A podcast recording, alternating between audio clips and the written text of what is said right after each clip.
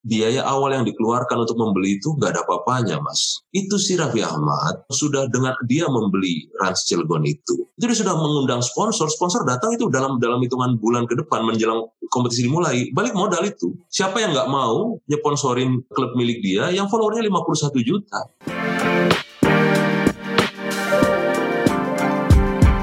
Hai sahabat TCID, kalian sedang mendengarkan podcast Suara Akademia, ngobrol seru isu terkini bareng akademisi.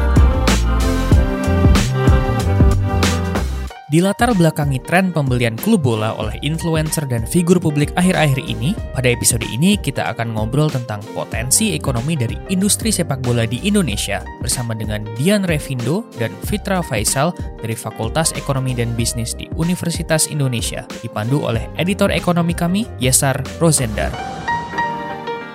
Halo semuanya, kembali lagi dengan saya Yesar, editor ekonomi dan bisnis dari The Conversation Indonesia. Kali ini kita akan membahas tentang industri sepak bola Indonesia yang ternyata cukup potensial dan berhasil mengundang beberapa investor, salah satunya artis seperti Raffi Ahmad dan juga seorang yang high profile juga seperti anak presiden Kaisang Pangarep. Kita akan uh, ngobrol dengan Mas Revi dan Mas Fitra. Halo Mas Revi, Mas Fitra apa kabar? Baik, baik Mas. Uh, baik Mas Yesar walaupun saya pengen banget aktivitas olahraga gitu, saya nggak bisa olahraga yang individual nih, yang melawan diri sendiri. Kalau Pak Fitra ini bisa jogging, bisa game, saya nggak bisa. Saya harus olahraga permainan yang berinteraksi. Nah, saya pengen main bola dan bulu tangkis dan sebagainya. Belum bisa maksimal. Belum bisa ya? Kita juga pengen datang ke studio nih sebenarnya. ya. ya, belum bisa kan? Ya, belum. Mungkin pertama bisa dijelasin dulu Mas Revindo nih sebenarnya gimana sih kondisi sepak bola Indonesia saat ini khususnya pas pandemi ya? Kan tahun kemarin liga tuh di stop nggak boleh jalan. Otomatis pemasukan klubnya juga terhenti. Sampai saya baca berita pemain klub bolanya pun sampai jualan kue lah jualan apa untuk menyambung hidup. Sebenarnya seperti apa sih kondisi liga kita saat ini? Ya baik. E, kalau saya melihatnya begini produk akhir ya dari industri sepak bola industri hiburan sepak bola kan ada dua nih tontonan stadion dan tontonan televisi. Itu bisnisnya berputar di situ. Nanti semua industri yang lain akan mendukung itu. Industri uh, periklanan, telekomunikasi itu mendukung tontonan televisi. Kemudian industri jersey, transportasi, makanan minuman mendukung produk akhir yang ada di stadion. Sebelum pandemi sebetulnya antusiasme masyarakat terhadap sepak bola nasional tetap tinggi, tapi dengan berbagai isu yang terjadi agak menurun. Nah, ketika pandemi ini menarik. Kenapa? Tentu tontonan stadionnya berkurang. Tapi yang ditunggu-tunggu tontonan TV TV-nya akan jadi menarik. Nah, potensi bisnisnya cukup besar di TV ini ya. Sponsor itu 180 miliar 2019 ya. Kemudian iklan televisi itu hak siar 177 miliar, berarti nilai penerimaan iklannya anggaplah dua kali lipat. Itu udah 350 miliar. Kemudian belum lagi sponsor klub. Diperkirakan rata-rata klub dapatlah 10 miliar. Pertanyaannya kenapa ada influencer membeli klub kemudian mencoba memiliki klub pada saat situasi seperti ini? Justru pada saat seperti ini harga klubnya lagi murah.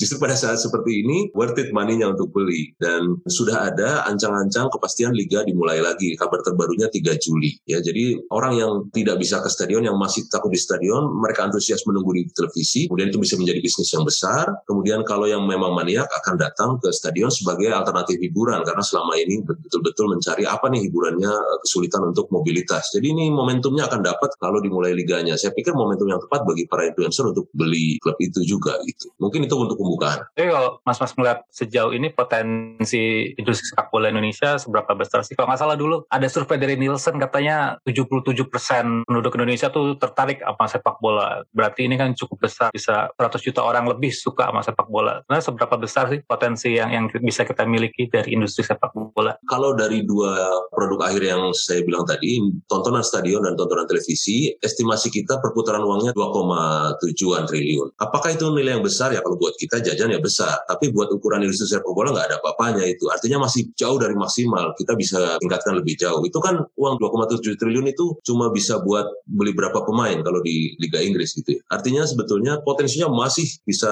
3-4 kali lipat dari itu. Ya contoh paling gampang cara mengukurnya begini. Slot untuk iklan di Liga Indonesia itu 42 juta. Slot untuk Liga Inggris 130 juta. Berarti kan sebetulnya kalau ini dibuat lebih menarik, itu minimal tiga kali lipat dari 3 triliun udah bisa di apa. Itu ukuran kasar ya, tapi itu baru yang dari stadion dan TV. Nah sekarang masalahnya yang menarik adalah muncul bisnis-bisnis yang tadinya bagian dari dua industri itu, tapi sekarang jadi industri sendiri. Itu yang seru. Misalnya bisnis jersey ini. Mas Fitra ini nggak pernah nonton, nggak pernah berangkat ke stadion, tapi beli jersey artinya jerseynya bukan bagian dari industri tontonan stadion lagi, tapi jadi industri yang independen gitu. Dia jadi industri fashion sendiri. Kemudian anak kelas-kelas menengah sekarang bingung anak-anak mereka mau disuruh ngapain aktivitas yang positif, disuruh kursus ini, kursus itu. Udahlah kursus sepak bola aja. SSB menjadi bisnis sendiri. Dulu SSB adalah bagian dari rantai produksi pemain untuk klub. Sekarang jadi bisnis sendiri kelas menengah. Gitu. Banyak bisnis yang belakangan muncul berkembang. Jadi minimal tiga kali lipat dari 3 triliun, 9 triliun berputar di situ. Itu baru yang legal. Nah yang ilegalnya nanti kita bahas belakangan. yang ilegalnya bisa lima kali lipat lah ya dari itu. Hmm. Nah ini kalau kalau Mas Fitra nih kayaknya yang jarang nih nonton bola Indonesia jersey-nya jersey Inter Milan bisa.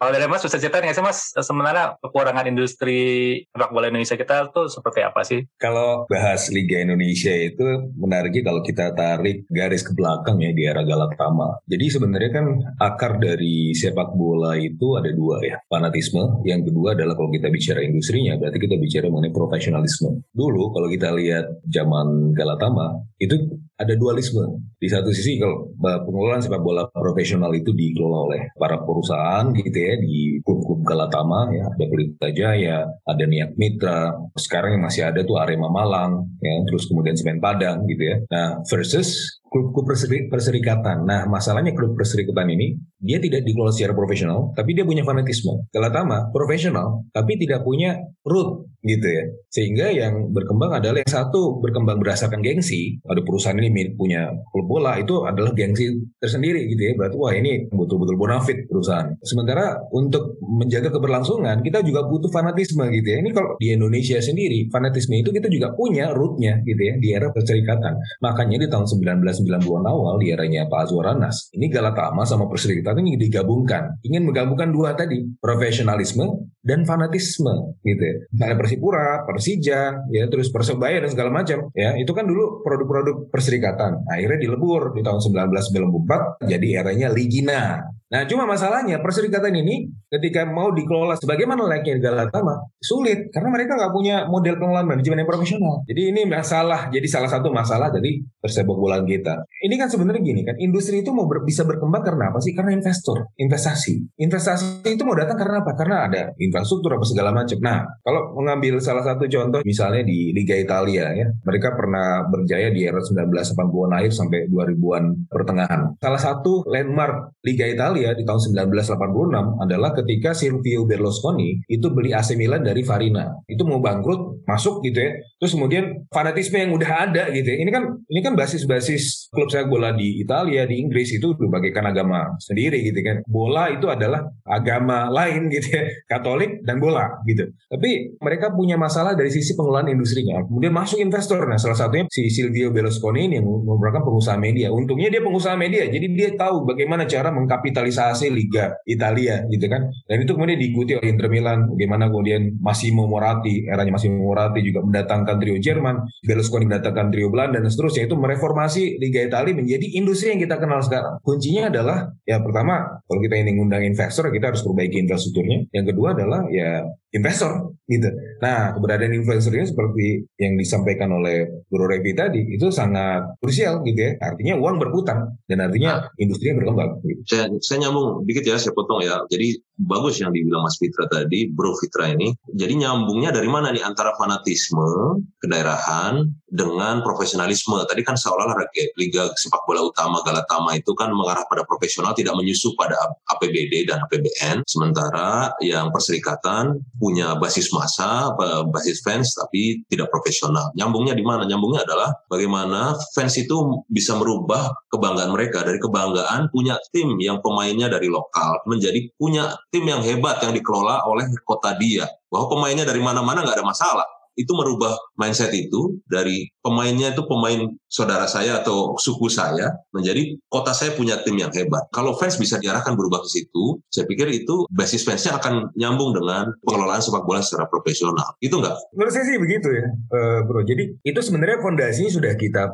punya gitu ya, fondasi fanatisme. Jadi ya, itu adalah fondasi grassrootsnya lah ya. Dan itu juga dimiliki oleh liga-liga terbaik di, di mana pun di negara lain gitu ya. Cuma kita kan nggak bisa berhenti di situ ya. Fanatisme lokal ya, tapi itu kan sempit jadinya. Ya coba bayangkan kalau Liverpool cuma didukung oleh masyarakat di kota setempatnya, ya itu nggak akan jadi klub besar. Dia menjadi klub besar kenapa? Karena bas fanatismenya menjadi global lintas negara. Dan itu adalah buah dari industrialisasi. Ketika bicara misalnya Persija, ya mas yang masih dukung ya orang Jakarta-Jakarta aja. Ya itu bukan luas gitu dan fanatis gitu ya. Dan supporter Indonesia sangat terkenal fanatismenya. Orang-orang kalau bertanding di Indonesia yang ditakutkan bukan karena kemampuan teknis tim sepak bola Indonesia, tapi karena supporternya. Nyambung nih, jadi kan dari ke kebanggaan punya tim yang isinya pemain suku saya, naik ke kota saya punya tim yang hebat dari mana pun pemainnya. Kalau sudah menjadi industrialisasi, meningkat lagi, basis fansnya bisa tidak hanya di daerah itu. Nah sebetulnya kehadiran influencer itu bisa menjadi jembatan ke transformasi ketiga ini. Kenapa? Yes. Kan kita tahu, Raffi Ahmad follower Instagramnya berapa? 51,7 juta.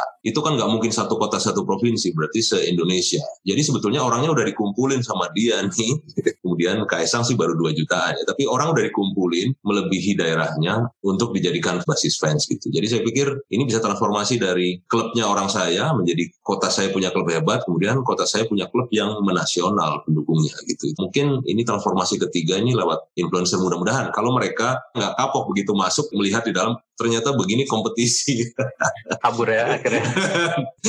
Tapi berarti se -se sementara ini simpulannya berarti kita fanatisme kita nggak masalah ya. Masa ada cuman memang profesionalitas atau manajemen liga dan klubnya yang jadi masalah selama ini ya dan itu bisa diselesaikan dengan investor yang lebih profesional membawa manajemen yang lebih baik ya berarti ya Mas Mas ya. Sebenarnya investor itu kalau kita bicara secara semantik, investor itu sebenarnya profesional. Dia datang kenapa? Karena dia pengen untung kan. Influencer itu dia juga pastinya ketika ketika dia beli klub nggak cuma beli es beli pasti mereka punya hitung-hitungan. Mereka pasti punya konsultannya juga. Dan menarik ini ya influencer ya. Kalau di tempat lain kayaknya agak berbeda. Beda. meskipun Silvio Berlusconi ketika pertama kali didatang dia adalah influencer di zamannya karena dia punya media. Sepak bola Indonesia mungkin ya ini tadi industrialisasi via influencer. Ya karena sekarang kalau kita bicara era media era media adalah era yang dipengaruhi oleh sosial media bukan lagi media konvensional kan? Yeah. kita sekarang bicara di podcast nanti ditayangin di YouTube juga segala macam macam karena sekarang medianya sudah bergeser. Orang sudah nonton bukan nonton televisi lagi kan? Beberapa tahun yang lalu kan ada tuh investor yang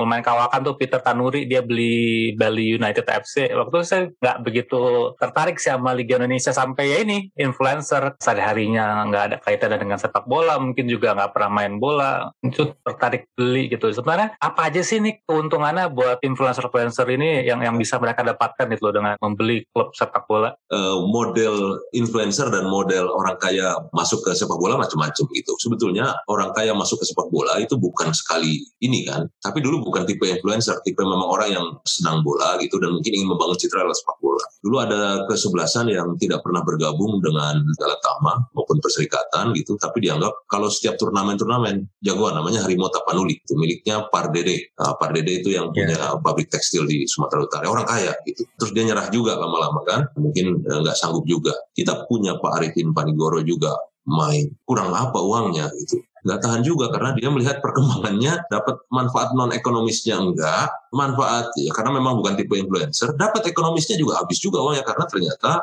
kompetisinya dia akhirnya tahu di dalam pemainnya siapa-siapa aja gitu kan.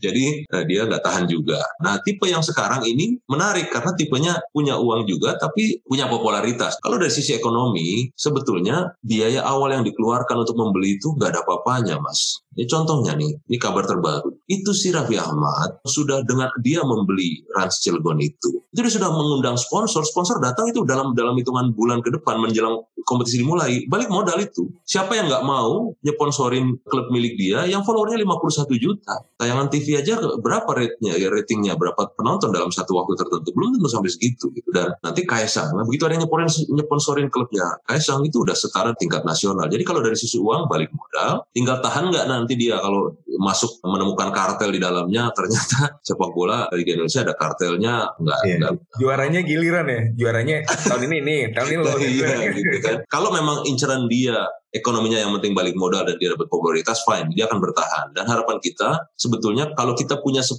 yang seperti itu menjadi cikal bakal tim super 10 tim super itu yang akan jadi motor liga. Sebetulnya ide liga super Eropa itu nggak nggak jelek-jelek amat. Setiap liga itu nggak mungkin semua timnya itu setara nggak mungkin. Pasti ada tim besar yang menjadi motor yang menjadi daya tarik. Yang lain oke lah bergabung gitu. Kecuali kalau sistemnya franchise NBA itu lain. Kalau franchise NBA tidak ada degradasi dan salary cap-nya memungkinkan tim yang paling miskin pun bisa mencapai salary cap cap. Jadi dijaga agar tidak ada gap yang terlalu besar. Makanya tidak ada tim yang dominan selamanya. Begitu mega bintangnya hilang, lalu muncul tim lain dan seterusnya karena ada salary cap. Kalau di sepak bola di negara mana pun itu justru tim besar menjadi motornya. Kita nggak bisa anti tim besar gitu. Masalahnya kalau tim besarnya hanya punya dua orang gitu, yaitu belum belum akan sustain liganya. Tapi kalau ada 10 orang kaya gitu yang mau mengelola secara profesional, saya pikir itu akan jadi cikal bakal liga yang sustain. Jadi gampangnya oke okay lah kita tahu ada kartel, tapi kartelnya jangan dua orang, tiga orang orang kartelnya kartel 15 orang gitu fine itu akan rame gitu ya. Oh, jadi bener, bener bro bener bro. jadi masih ya. masih butuh banyak investor yes. high profile ya? Yes. Di Liga Indonesia. Tapi sel selain keuntungan ekonomi kan tadi udah nih mas. Sekarang kan ada kadang-kadang orang pencitraannya demi mungkin politis atau apa ada keuntungan yang bisa didapat dari arah situ nggak sih? Ekonominya belum selesai ya. Tadi uang akuisisi balik. Kemudian sekarang jual jersey aja gitu misalnya fanbase-nya 200 ribu orang, jual kaosnya 500 ribu, udah 100 miliar itu. Itu kalau fanbase-nya 200 ribu. Kalau udah go nasional, 1 juta, 2 juta orang, kali jersey 500 ribu udah berapa gitu. Itu ekonomi. Kedua bukan hanya popularitas, tapi segmen usia di mana dia menjadi populer itu menjadi menarik. Orang-orang muda yang vokal, yang aktif secara sosial dan politik di sosial media. Jadi saling menggaungkan. Kalau dia mengincar yang menjadi fansnya ayah saya atau mertua saya, ayah dan mertua saya kan nggak main medsos gitu. Tapi kalau yang diincar, yang penggemar bola itu berusia 20, 27 tahun sampai 30 tahun, mereka kan paling aktif di sosial media. Jadi akan berlipat-lipat itu popularitasnya. Bahwa nanti kemudian popularitas itu mau digunakan untuk apa belakangan ya, itu kita open aja lah, open possibility aja lah. Iya, iya. Gue setuju Bro Vino, itu itu bisa buat multi channel lah. Silvio Berlusconi menggunakan AC Milan untuk menjadi Perdana Menteri. Ya itu udah kelihatan lah gitu kan. Dan tapi semua sah-sah aja. Itu kan bukan media buat dia dan dia juga berjasa juga untuk sepak bola Liga Italia asalkan memang dikelola secara profesional. Ya khususnya influencer ya mas. Raffi Ahmad ya. kan masanya banyak banget. Dan saya juga uh, jujur pertama kali nge berita ini dari sosmed sih. Ngeliat waktu itu dia launching tuh di gudang gitu. Gudang gede ada LED gede ada panggung. Terus dia masuk tuh pakai mobil Lamborghini warna merah. Terus sama partnernya bikin burnout donat gitu kan sampai asapnya banyak banyak banget. Itu kan nggak biasa gitu loh untuk industri sepak bola Indonesia. Kayaknya juga saya nggak pernah gitu ngelihat launching klub bola tuh seperti itu. Jadi ini mungkin emang cukup menarik dan emang menarik lebih banyak uh, fanbase lagi ya ke depannya ya. Saya kira ada beberapa kunci ke depan ya. Pertama adalah harus tegas itu masalah cross ownership dari klub dulu deh gitu ya karena kan sebetulnya dana yang dimiliki oleh influencer dan konglomerat ini beli 10 klub bisa tapi kan kalau beli 10 klub ya jadinya pasti ada pengaturan skor secara tidak langsung ya. Kalau pas kurang satu poin lawan timnya sendiri, tim milik dia sendiri akan diatur. It's okay orang kaya uh, punya uang beli klub, ingin memajukan klub atau untuk tujuan lain fine. Tapi pemerintah saya pikir PSSI dalam hal ini cross ownership itu harus betul-betul dilarang gitu ya. Hanya boleh satu, baik yang resmi yang di atas kertas maupun yang di atas meja maupun di, bawah meja betul-betul hanya satu. Nah klub lain gimana? Biar orang kaya lain yang beli gitu. Nanti seakan-akan seru seperti itu. Itu pertama ya yang harus dilakukan. Kedua adalah ya tentu ada yang ilegal misalnya bisnis uh, gambling gitu ya.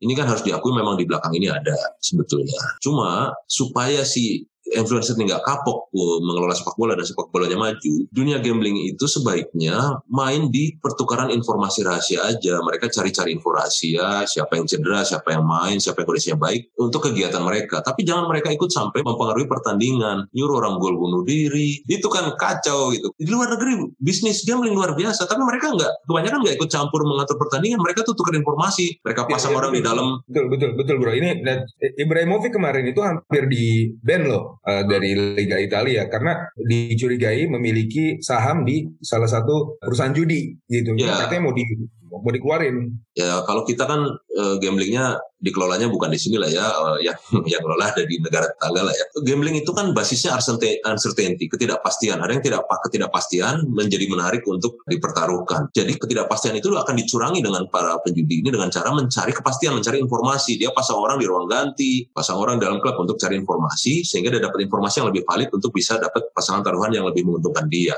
Kalau sampai situ fine silakan main gitu. Tapi kalau dia bayar wasit, bayar orang pemain untuk bunuh diri dan sebagainya, itu akan mengurangi minat, mengurangi uh, antusiasme dari penonton. Luar biasa dampaknya gitu. Jadi menurut saya satu mafia kartelnya harus dipastikan mereka tidak punya cross ownership, kedua mafia judinya dijaga di luar lapangan gitu, main-main aja sendiri gitu, tapi jangan masuk ke lapangan. Tadi kan berarti ini tantangan besar nih mas, uh, mafia tadi kartel-kartel itu, terus ketika influencer ini artis ini yang baru masuk, terus mungkin memang dia tata kelola manajemen yang bagus, tapi ketemu yang, yang kayak ginian nih, terus katakanlah situasi itu gak berubah, terus apa tuh yang mereka bisa lakukan nih ke depannya dengan iklim dan situasinya seperti seperti ini? Saya rasa ya masuk influencer ini juga salah satu dipengaruhi oleh Erick Thohir ya. Jadi Erick Thohir itu ya kan kalau kita lihat kemarin Kaisang apa segala macam itu kan beli bareng-bareng kan sama Erick Thohir juga kan. Bisa dibilang Pak Erick Thohir ini adalah figur yang menjadi pemantik gitu ya. Di bagaimana beliau yang paling kerennya pas beliau beli Inter Milan tuh ya. Citra sepak bola Indonesia agak sedikit terangkat gitu ya. Saya waktu Pak Erick Thohir beli Inter Milan saya selalu langganan Republika terus kemudian uh, makan di Hana Masa ya supaya nanti ya siapa tahu ada keuntungannya bisa beli pemain gitu. Ah, sampai segitunya ya mas. ya, tapi tapi kemudian Pak Erick Thohir untung kan? Beli beli Inter Milan terus jual ke Suning dia untung gitu kan? Beli berapa ratus juta euro ya pada saat murah itu kan? Inter Milan pada setelah treble itu kan turun tuh. Nah bener kayak Bro Revindo bilang ini pas saat pandemi beli pada saat murah-murahnya. Ya karena Pak Erick juga investor yang canggih gitu ya dia jual ke pada saat ini lagi lagi mau berprestasi gitu. Dijual ke Suning sekarang mau Scudetto kan. Mungkin di sini Erick Thohir secara nggak langsung juga menjadi mentor dari para influencer-influencer ini gitu kan. Jadi dan bahkan quote unquote mempengaruhi juga para influencer ini juga untuk beli klub sepak bola gitu ya. Tahan atau enggak ya tadi Bro Vindo udah ngomong banyak ya. Ya memang ini kita sangat kayak ini kayak masuk black hole nih gitu ya. Nggak jelas gitu Liga, Liga Indonesia ini sebenarnya banyak tantangan ya, banyak masalahnya. Masalah suap segala macam udah dari dulu dari zamannya Galatama gitu. Karena untuk mempertahankan prestise ya akibatnya suap penyuap gitu harus menang harus menang akhirnya hancur lah sepak bola Indonesia karena praktek suap penyuap itu. Tapi saya rasa di bawah kepemimpinan yang otoritarian seperti misalnya Pak Iwan ini kan kita kan jangan-jangan butuh figur-figur seperti itu, figur yang memang otoritatif gitu ya. Enggak, enggak, iya ya gitu ya. Jadi ya oke okay lah gitu. Musik mungkin kalau ada illegal business di situ tadi sebagaimana disampaikan Bro Vino ya udahlah itu kita tutup mata aja tetapi jangan sampai merusak liga ini gitu kan. Liga ini kan mencoba dibangun lagi menjadi lebih profesional gitu kan. Dan kita lihat tadi dari kerjaan LPM sampai 2,7 sampai 3 triliun kan potensinya. Ini kan berarti berapa ya? Itu cuma bisa beli apa ya? Eh, itu kan 200 juta euro cuma. 200 juta, juta euro itu beli Mbappe. Eh bukan Neymar. Neymar 220 juta euro. Kemarin baru, baru satu pemain ya. Bisa gue beli Neymar Neymar doang. Tapi kalau kita lihat si Real Madrid valuasinya itu 2000 pound sterling. Ini bayangin ya, itu luar biasa. Satu klub ya, itu 2000 pound sterling, kita cuma, uh, eh, sorry, 2000 juta pound sterling. Artinya kan itu kan luar biasa ya. Ini dibandingkan dengan 200 juta dolar perputaran atau aktivitas ekonomi di Indonesia. Memang tadi seperti saya, apa Bro Vino bilang itu potensi masih luar biasa, tetapi masalahnya juga luar biasa besar kalau tidak ditangani. Ya, kalau dari orang awam, saya dari sisi awam melihat tanpa menduga-duga gitu ya. Salah ada beberapa cara untuk melihat apakah liganya udah mulai benar atau enggak itu dari apa yang terjadi di lapangan gitu. Pakai teori statistik sedikit. Pertama, saya dulu tertarik mas, kenapa di Liga Inggris itu banyak terjadi uh, pemain dirugikan, keputusan salah, tapi nggak ngamuk. Kenapa? Karena kesalahannya random, itu kesalahan manusia. Saat ini dirugikan, 5 menit lagi saya diuntungkan. Dalam satu musim, berapa kali diuntungkan, dirugikan, selama itu human error, dia kan tidak berpola maka plus minus akan jadi zero. Kadang saya diuntungkan, saya dirugikan. Yang mulai repot itu kalau kesalahan wasitnya berpola, kecenderungannya menguntungkan si A terus atau menguntungkan merugikan si A, si B terus. Itu udah tanda-tanda. Gitu. Kesalahan di, di pertandingan selama dia random, dia bagian dari kesalahan manusia namanya permainan. Tapi kalau berpola itu berarti ada sesuatu yang dimainkan. Itu pertama. Kedua, saya ngelihatnya lagi-lagi. Sebetulnya dulu ketika era eh, Galatama, era Perserikatan, itu hampir nggak ada tim tuan rumah kalah hanya nggak mungkin terjadi. Saling mengalahkan itu terjadi kalau udah babak putaran final di Senayan. Tapi kalau yang masih home and away, nggak ada tuh ceritanya tim tuan rumah kalah. Seri udah hebat banget tamunya sehebat apa pun tamunya gitu. Nah sekarang kan nggak. Kemarin-kemarin tuh nggak. Menang di kandang lawan udah biasa. Sebetulnya udah lumayan baik. Anda bayangkan kalau anda jadi wasit pressernya anda di jamu tuan rumah tuan rumahnya kalah. Kayak apa gitu Nah, kalau sampai sudah tuan rumahnya bisa kalah, artinya sudah lumayan baik nih ada situasi. Kalau dari sisi awam melihatnya kayak gitu. Nah, sekarang, kalau kalau di sini langsung melayang ya botol aku ya, wasit ya iya. nah, tahan atau enggak ada kooperatif atau konfrontatif. Kalau kooperatif maka pemain baru ini menjadi bagian dari kartel gitu. Ya udah ada dulu dulu dua sekarang sekarang empat gitu. Pemain besarnya empat. Kalau udah sampai sepuluh pemain besarnya kartelnya buat saya tutup mata ya udah silakan tanding sendiri bersepuluh itu gitu. Tapi kalau kartelnya dua ini repot ini dua atau tiga ini yang bikin kacau gitu. Jadi kalau mereka nggak tahan mereka bisa exit mudah-mudahan jangan atau mereka menjadi bagian dari kartel. Fine buat saya. Nanti masuk lagi pemain gitu. Nggak bisa dicegah sih kartel itu. Masalah kartel terus yang mafia pokoknya yang yang negatif ini sebenarnya gimana kalau dari segi pemerintah ada yang bisa dilakukan nggak sih mas? Atau memang lama ini nggak efektif itu pemerintah? Sebetulnya pemerintah sudah punya Satgas Mafia Anti Sepak Bola. Kebetulan kalau saya nggak salah terakhir itu ketuanya masih Wakapolda ya, Pak Hendro Pandowo. Itu orang hebat juga gitu. Ini aja difungsikan saya pikir diberdayakan dalam arti kewenangan maupun dananya. Itu bisa di, diangkat gitu ya, diberi kewenangan yang jelas dan diberi dana yang cukup gitu. Itu satu ya. Kedua,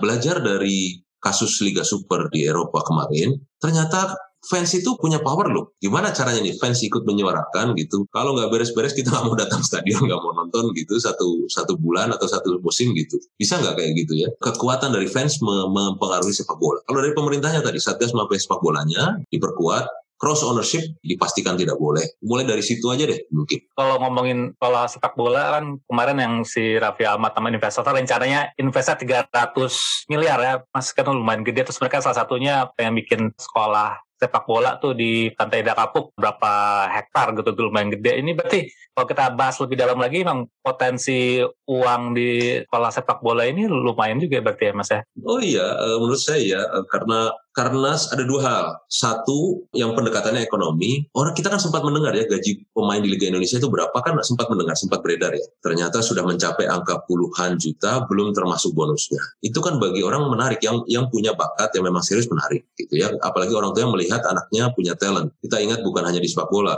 Ayahnya Taufik Hidayat pemain badminton itu rela mondar mandir ke kota terdekat karena dia tahu anaknya berbakat gitu dan dia rela mengeluarkan uang. Jadi itu pendekatan yang berniat menjadi pemain profesional, dia tahu gajinya cukup besar. Jadi worth it lah untuk ikut sekolah klub sepak bola. Kedua, bagaimana yang tidak pendekatan yang tidak ekonomi? Kita sekarang keluarga kelas menengah bingung anaknya supaya punya kegiatan positif, pulang capek nggak mikir yang macem-macem, diapain? Kan gitu ya. Anak-anak kita itu kan kelebihan energi gitu ya. Anak saya udah saya mau ikutin klub badminton karena anaknya cewek gitu ya.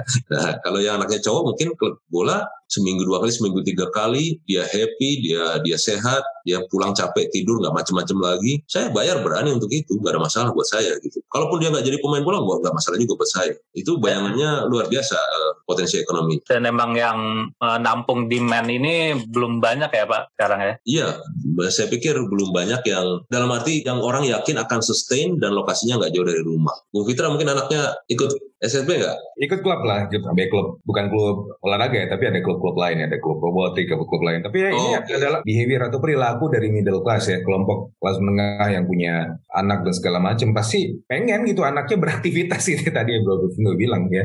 Dan SSB ini kalau bisa dikelola dengan baik, dan sebenarnya sudah dikelola dengan baik ya selama beberapa waktu terakhir. Kita lihat juga banyak anak-anak orang kaya gitu kan berlatih di SSB. Kenapa? Ya bukan karena dia berbakat ansih ya. Mungkin dia jago main bola itu, tapi dia mungkin nggak jadi nggak pengen juga jadi main bola ini juga cuma buat aktivitas harian, harian aja aktivitas ekstrakurikuler dan saya rasa ini memang betul potensi ekonominya besar bisnis sekolah sepak bola sekarang dapat ekosistem baru yang juga mungkin bisa mendukung yaitu apa sekarang beberapa kepala daerah menggunakan dana desa atau dana bumdes untuk bikin lapangan. Lapangannya doang nih. Jadi kita tahu desa Kutuh di Kuta Selatan, Bali punya lapangan profesional. Lapangan yang betul-betul bagus untuk dipakai latihan. Padahal kita pikir-pikir siapa siapa yang latihan di situ? Ternyata banyak orang kaya dari Denpasar gitu, sekolah sepak bola di situ. Atau untuk training, biasanya kan gini misalnya, ada turnamen di Singapura, di Malaysia, mereka aklimatisasinya kalau di Singapura kan mahal ke Indonesia dulu. Bisa ke depan seperti itu nanti, berapa seminggu di Indonesia gitu ya. Bahkan beberapa BUMDes itu salah satu unit usahanya punya lapangan, lapangan dengan kualitas baik. Itu kan tinggal kerjasama dengan SSB, datangkanlah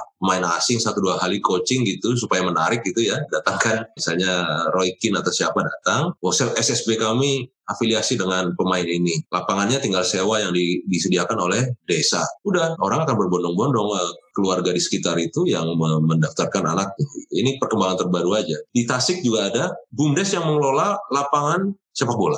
Lapangannya berkualitas eh, internasional. Coba sampai ke situ sekarang ekosistemnya. Tapi belum banyak ya, hanya saya memberi contoh anekdotal lagi. Oke Mas Ipek, kalau kita ngomongin investor lagi nih, kan kalau Bali United tuh udah udah listed ya, udah, udah terdaftar di Bursa Saham Indonesia kan. Kalau misalnya ke depannya ini kan ada lebih banyak investor masuk. Terus kalau misalnya tim-tim bola kita lebih banyak yang listed atau terdaftar di bursa saham, itu nanti dampaknya seperti apa sih? Ya, ya ba bagus. Menurut saya sih bagus ya. Memang tidak semua klub sepak bola itu terlisted ya di di luar negeri juga nggak semuanya. Tetapi kalau kalau kita lihat bagaimana klub-klub sepak bola itu yang performance yang mereka melantai di bursa itu finansialnya cukup stabil gitu ya. Karena sokongan dananya ya memang cukup besar begitu ya. Tidak hanya berasal dari si sponsor atau berasal dari ownernya aja, tetapi ya dari profit atau uh, kemungkinan tarik dana dari pasar modal. Saya rasa itu akan luar biasa. Dan ini kan menjadi profesional. Ya menurut saya salah satu solusinya adalah kalau misalnya kita mau buat uh, lebih transparan industri sepak bola kita ya semua ditaruh di bursa. Karena kan itu kan sudah ada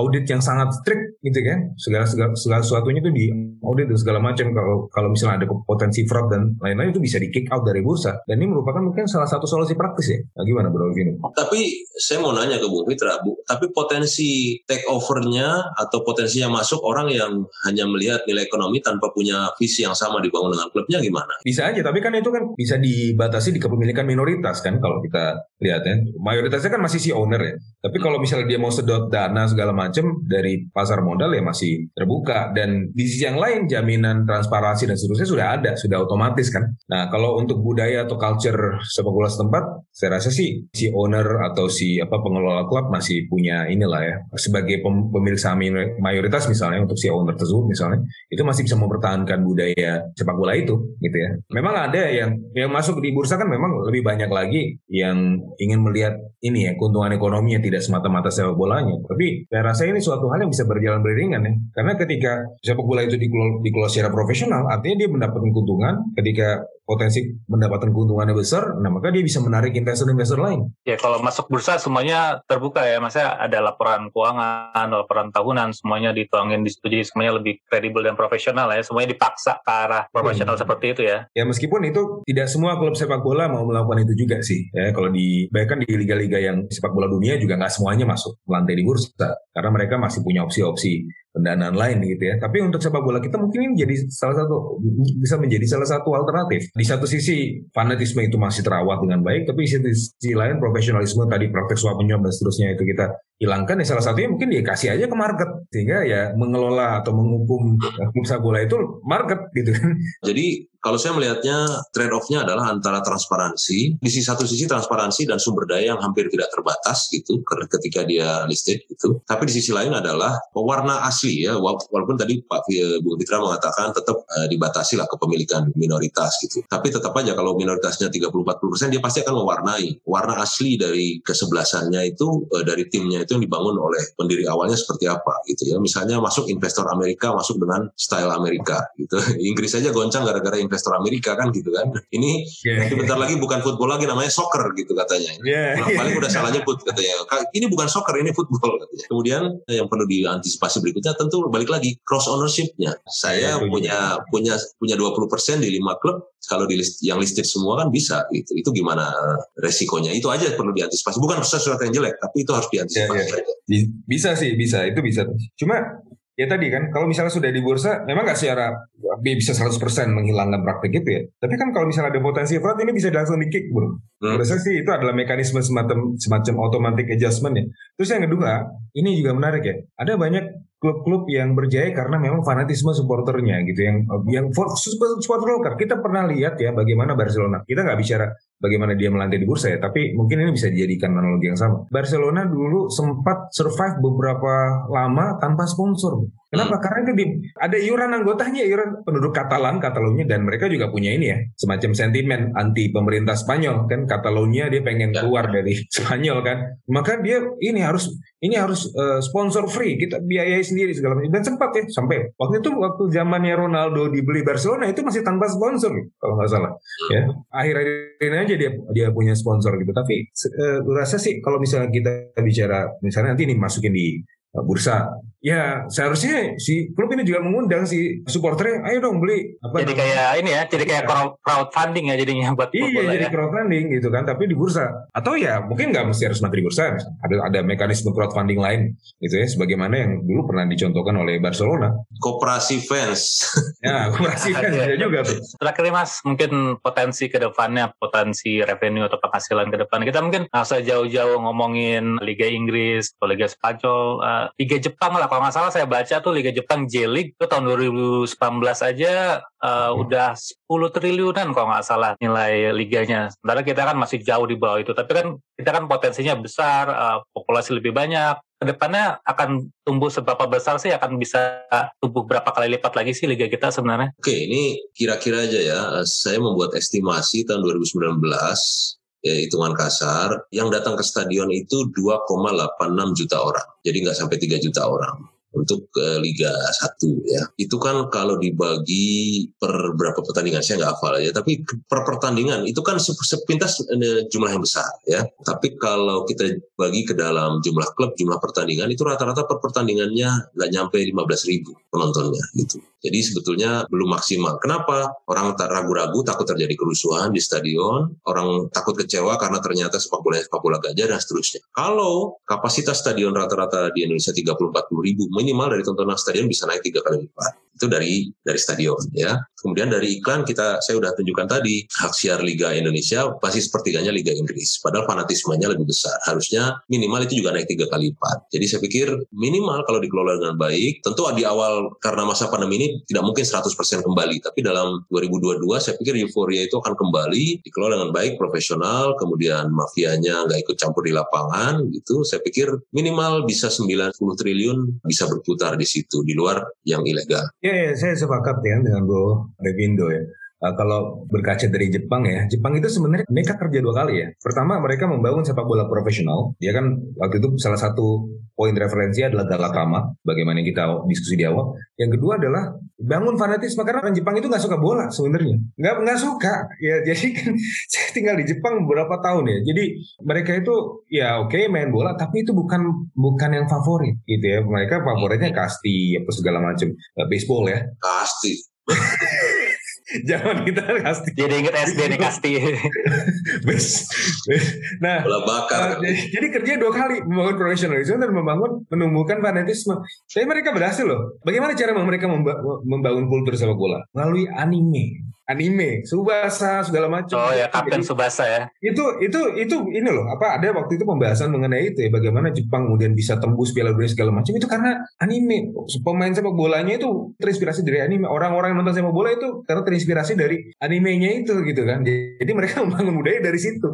Kita kan nggak perlu. Kita udah suka sepak bola dari lahir ya. Meskipun pemain kita nggak ada yang main di Piala Dunia, tapi kita selalu punya tim yang kita dukung gitu ya. Entah itu Belanda ya. Padahal jajah kita tinggal 50 tahun tapi kita tetap dukung nih. Jepang kita dukung juga uang jajah kita juga kita dukung juga gitu kan. Karena apa karena kita nggak punya tim yang didukung gitu. Bayangkan ya kalau misalnya ini semua berjalan sejak secara beriringan pembinaan berjalan bagus prestasi segala macam terus industri yang bagus gitu kan. Ketika nanti once dia muncul di Piala Dunia itu akan luar biasa sekali dan menjadi industri yang sangat menjanjikan di Indonesia. Belum belum aja sekarang kita udah basis fanatisme udah luar biasa apalagi nanti kalau dikelola secara profesional. Oke jadi kalau saya tarik kesimpulan emang adanya artis influencer dan investor ini masuk ke industri sepak bola emang positif ya menambah fanbase jumlah penggemar memberikan profesionalisme ke manajemen klubnya dan memang jika iklim sepak bola kita bisa lebih kondusif lagi kata kata tadi bisa lebih diatur ini akan potensinya memang sangat besar lagi ke depannya ya pasti pasti kita berharap mereka cukup punya nafas panjang, nafas panjang dari sisi keuangan maupun kesabaran supaya bisa masuk diterima oleh pemain lama menjadi anggota geng baru gitu. Iya, iya. Ya, ya, jangan-jangan ya, jangan-jangan ini influencer ini pada akhirnya kan kalau di ekonomi ada tuh namanya bandwagon effect. Hmm. Dia kan juga akan mem, apa menjadi uh, apa ya, semacam trendsetter buat influencer lain. Wah, kalau nggak punya klub sepak bola nggak keren nih. Ya, hmm. meskipun itu adalah first stepnya, tapi the next stepnya udah punya terus mau diapain gitu. Oke kalau gitu uh, terima kasih banget Mas Revi, Mas Fitra sudah gabung Siap. di episode kali ini. Semoga kita bisa ngobrol-ngobrol lagi nih Siap. di topik-topik yang lain di episode selanjutnya. Oke semuanya thank you sudah tune in ke episode Suara Akademia kali ini. Uh, pantau terus sosmed kita untuk update yang terbaru dari Dekopers Indonesia dan sampai di episode selanjutnya.